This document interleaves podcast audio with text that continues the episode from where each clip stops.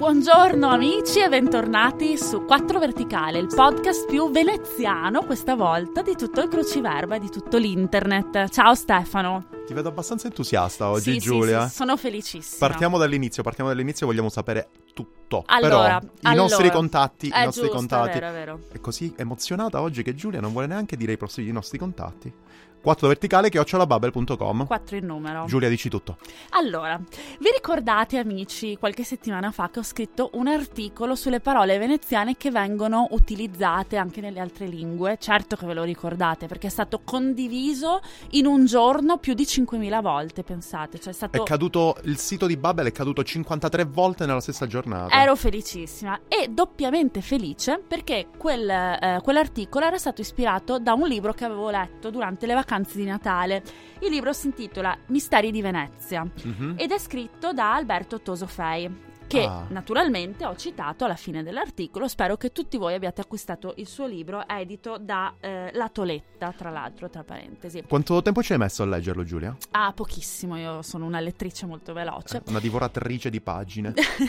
Ma la cosa molto bella che vi dicevo è che lo scrittore ehm, Tosofei, Alberto Tosofei, ci ha contattato subito dopo aver letto l'articolo per dire che gli era piaciuto. Io naturalmente ero fuori di me dalla gioia. Ma non ci fermiamo qui. No, non ci fermiamo qui. Perché la cosa è andata avanti e oggi abbiamo un'ottima sorpresa per voi. Esatto. Qui a 4 Verticale abbiamo invitato virtualmente, perché purtroppo non può essere con noi poiché vive a Roma, tra Roma e Venezia, anzi abbiamo invitato lo scrittore che mi ha ispirato nella scrittura di quell'articolo, che è Alberto Tosofei. Ciao Alberto!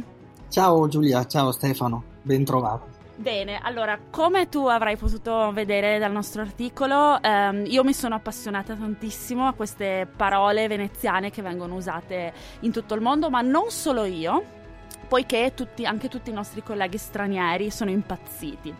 E, mm, volevo chiederti, eh, hai altre, qualche altra parola che secondo te è mm, ehm, interessante che potremmo, che io e Stefano potremmo sfoggiare con i colleghi? Beh, se- senz'altro, nel senso che se già appunto c- ciao o arsenale eh, no, sono parole divenute internazionali addirittura, non usate solamente no, ne- nell'italiano. E dal veneziano ne derivano almeno altre due. Eh, la prima è villeggiatura, eh, che viene usata soprattutto in Italia e eh, che nasce proprio dalla, dalla civiltà di villa, no? come, eh, come ricor- ricordiamo tutti a partire da fine del 400, mh, soprattutto nel corso del 500 e poi verso tutto il 600 e il 700, eh, Venezia ha i suoi domini di terra e analogamente a quanto avviene con le piccole isole della città, no, c'è questa spartizione di territorio eh, ge- generale no, da, da- da gran parte del Veneto fino al Friuli, in cui le famiglie nobili eh, costruiscono le loro ville, le famose ville venete, nelle quali si trasferiscono nel, nel corso della bella stagione. Eh sì, Vanno fare-. Esatto, vanno a fare la vacanza, no?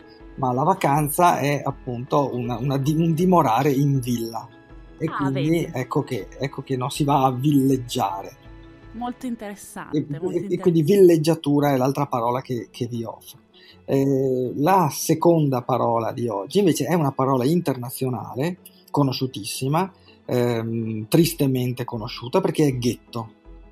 Ghetto nasce a Venezia ehm, eh, ben prima dell'istituzione del ghetto, questa cosa è curiosa, nel senso che mh, la- la- il primo luogo di insediamento eh, degli ebrei stabilito dal Senato veneziano il 29 marzo del 1516, quindi po- poco più di 500 anni fa, eh, è il ghetto nuovo. E eh, che è curioso, no? Perché se- circa 65 anni, una settantina d'anni dopo, gli danno il ghetto vecchio. È vero, è vero. Ah, cosa succede? Succede che quella era za- già la zona del getto per i veneziani, nel senso che fin alla fine del 300 in quelle insule della città eh, c'erano le fonderie che ehm, fabbricavano i cannoni per le navi veneziane, che vengono spostate all'interno dell'arsenale, ma perfino nelle mappe cittadine quella è la zona del getto, no? il getto del rame E, eh, e, questo nome rimane, rimane appiccicato a quell'area e quando gli ebrei si deve decidere dove no, insediare gli ebrei in città, ecco che si decide di insediarli sull'insula del Getto. C'è una teoria linguistica che non ha, non ha una, una, una, riprova ecco, come dire, storico-scientifica, ma è la più accreditata, che vuole che siano stati gli stessi ebrei poi a coniare il nome così, nella forma in, cui lo, arriva fino a noi perché i primi ebrei, no, circa 700 che vanno ad abitare in quell'area, sono ashkenaziti, sono del nord Europa e hanno un uso molto duro della G. Per loro bagagliaio no, è impossibile a pronunciarsi. E quindi il, il getto, no? cioè quando loro stessi devono definire l'area in cui sono stati messi a vivere, nel, nel, nel, nel tentare di dire, di dire getto dicono ghetto. Ecco, è molto probabile che sia avvenuto questo. Tra l'altro, non so se, correggimi se sbaglio, ma la parola ghetto che viene usata in tutto il mondo viene usata nello stesso esatto modo eh, in cui viene usata in italiano, quindi non, non c'è una traduzione. Sì, no, no, è esattamente quella, è quella parola. Il ghetto di Venezia è il primo, il primo al mondo, subito dopo arriva quello di Roma, qualche anno più tardi, con un significativo inasprimento delle condizioni, peraltro sia detto fra parentesi. Eh, ma eh, appunto questa parola che in tutto il mondo è sinonimo di chiusura, enclave, sofferenza, costrizione, no? Eh, in realtà è molto innocente, nel senso che è, un nome, una parola che precede l'esistenza stessa del ghetto e che in origine significava tutt'altro. Molto interessante, grazie Alberto. Vedi, si imparano un sacco di cose e so- siamo sicuri che i nostri amici che ci stanno ascoltando saranno felicissimi di conoscere anche queste due parole veneziane che vengono usate in italiano ma anche nelle altre lingue. E mm, tra l'altro volevo aggiungere Alberto che è ufficiale, diciamo che sei stato candidato con il tuo ultimo libro Orientalia al premio Stega 2017. Congratulazioni prima di tutto da parte di tutto l'ufficio di Babbel. Grazie. Grazie sul serio, no, una, ovviamente un, sto, sto, vivendo un bellissimo momento, no, è una notizia straordinaria. Immagino, immagino. Io ricordo che allo Strega no, non, non, ci si iscrive ma appunto si viene candidati.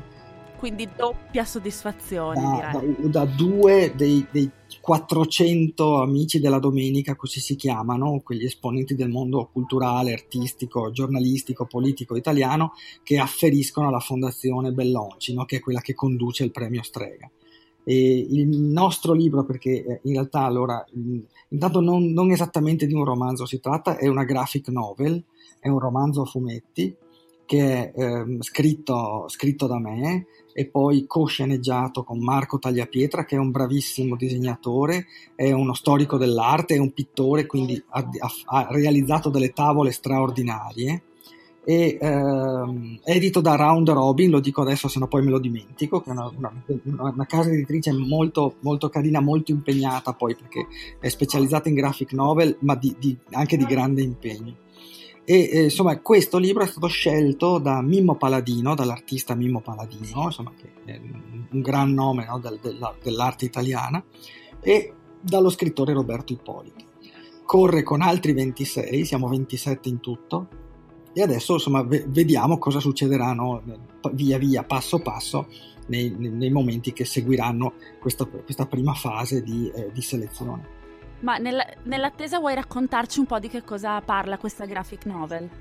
Certo, allora, Orientalia, il cui sottotitolo è eh, Mille e una notte a Venezia, è in realtà eh, una, una, sequenza eh, assolutamente affascinante, me lo dico da solo, ma insomma mi affascina tutt'oggi anche quando me lo rileggo per la centesima volta, di tutte quelle storie sospese nel tempo tra eh, Serenissima e Sublime Porta, tra Venezia e Costantinopoli, quindi tra i veneziani e i turchi. Sono mh, storie che parlano chiaramente di guerra, di sangue, anche di grande violenza, ma anche di mh, amori, di matrimoni, oppure eh, più o meno forzosi, ma poi più o meno fortunati, e, eh, e anche di alcune leggende no? che non possono, non possono mai mancare. Per far raccontare tutte queste storie in una sequenza che avesse un senso, ho scelto un personaggio che è un vero personaggio storico, che si chiamava Saddo Drisdi, era l'ultimo turco rimasto nel fondaco dei turchi, fu scacciato dalle autorità austriache nel 1838 e in questa, dire, in, questa, eh, in questo mh, mm, inizio che è un po' una fiction, io faccio incontrare no, un saddo a sette bambini, bambini, veneziani che scappando da un drappello di austriaci si, si rifugiano nel fondaco. Il turco li chiama per nome, li conosce già, loro chiaramente si meravigliano, ma sono anche bambini, quindi per loro alla fine anche la meraviglia è un fatto da accettare. No? E il turco gli dice: Venite qua, dai, vi racconto una storia.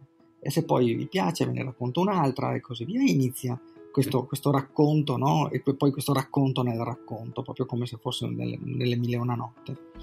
E sono tutte storie vere in qualche modo, nel senso che sono o fatti realmente accaduti, oppure, eh, oppure anche nella leggenda sono filologicamente corretti, no? in qualche modo, e eh, ci aiutano a inquadrare meglio tutto un lunghissimo periodo storico, in cui anche nei periodi peggiori no? di guerra e di scontro, gli scambi non venivano mai interrotti, quelli commerciali in primis, ma noi sappiamo bene che con le merci insomma circolavano ovviamente le persone e quindi i saperi e quindi eh, le, le culture, i pensieri e la lingua.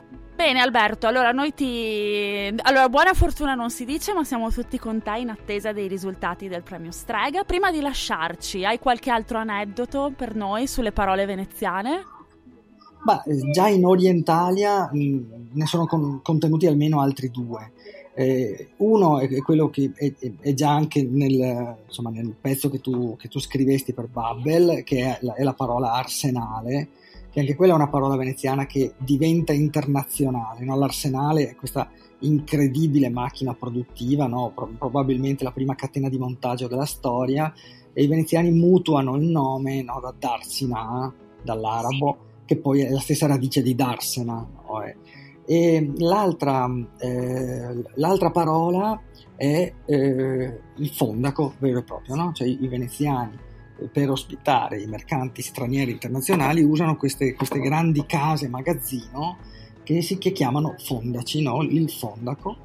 Peraltro il fondaco dei turchi, che poi è anche il luogo della nostra narrazione nella, nella graphic novel, è di molto successivo per esempio al fondaco dei tedeschi, quindi non era una cosa che riguardasse solo i turchi, nasce ben prima il fondaco dei tedeschi e oltre al fondaco dei turchi eh, a Venezia esistevano anche il fondaco degli arabi e il fondaco dei persiani, a dimostrazione che i veneziani non suddividevano i mercanti provenienti da, dal Medio Oriente su base religiosa, ma su base nazionale, no? cioè i mercanti della stessa nazione venivano ospitati in queste case magazzino. Avevano totale libertà di movimento, non era come il ghetto i cui cancelli venivano chiusi al tramonto e riaperti all'alba, quindi potevano andare e venire come volevano. E fondaco è una parola che arriva ancora dall'arabo ed è al-funduk, cioè magazzino, oppure casa di accoglienza, anche secondo, secondo altre versioni. Tra l'altro, ehm, visto che stai nominando il fondaco dei tedeschi, vorrei consigliare ai nostri amici che, sta- che, ci stanno ascoltando e che magari andranno a Venezia per le prossime vacanze di andare assolutamente sul tetto del fondaco dei tedeschi, da cui si gode di una vista di Venezia veramente mozzafiato. Ma allora aggiungo anche il fondaco dei turchi, che oggi è il meraviglioso museo di storia naturale della città, riamodernato da poco in cui possono trovare addirittura degli scheletri di dinosauri, di dinosauro, se ne sono un paio, sì, e, sì, anche, sì. e, anche, lo scheletro del campanaro di San Marco. Tra l'altro uno dei, miei, uno dei miei posti preferiti di quando ero piccola, chiedevo sempre ai miei genitori di sabato pomeriggio di portarmi al Museo di Storia Naturale di Venezia. Ecco che anche quello è, è affacciato sul Canale Grande, è un luogo meraviglioso. Che bello, che bello. Va bene, Alberto. Allora, noi ti ringraziamo. È stato, è stato bellissimo parlare con te. Staremo qui per delle ore, ma purtroppo dobbiamo chiudere. e, um, però speriamo davvero di poterti risentire un'altra volta e di parlare ancora con te di Venezia e delle bellissime parole che vengono usate in tutte le lingue. Grazie, grazie davvero ragazzi. Ciao, grazie, ciao, a presto. E grazie ancora Alberto, è stato veramente un piacere averti qui con noi. Giulia era così tanto emozionata che ha deciso di sbattermi fuori dall'intervista.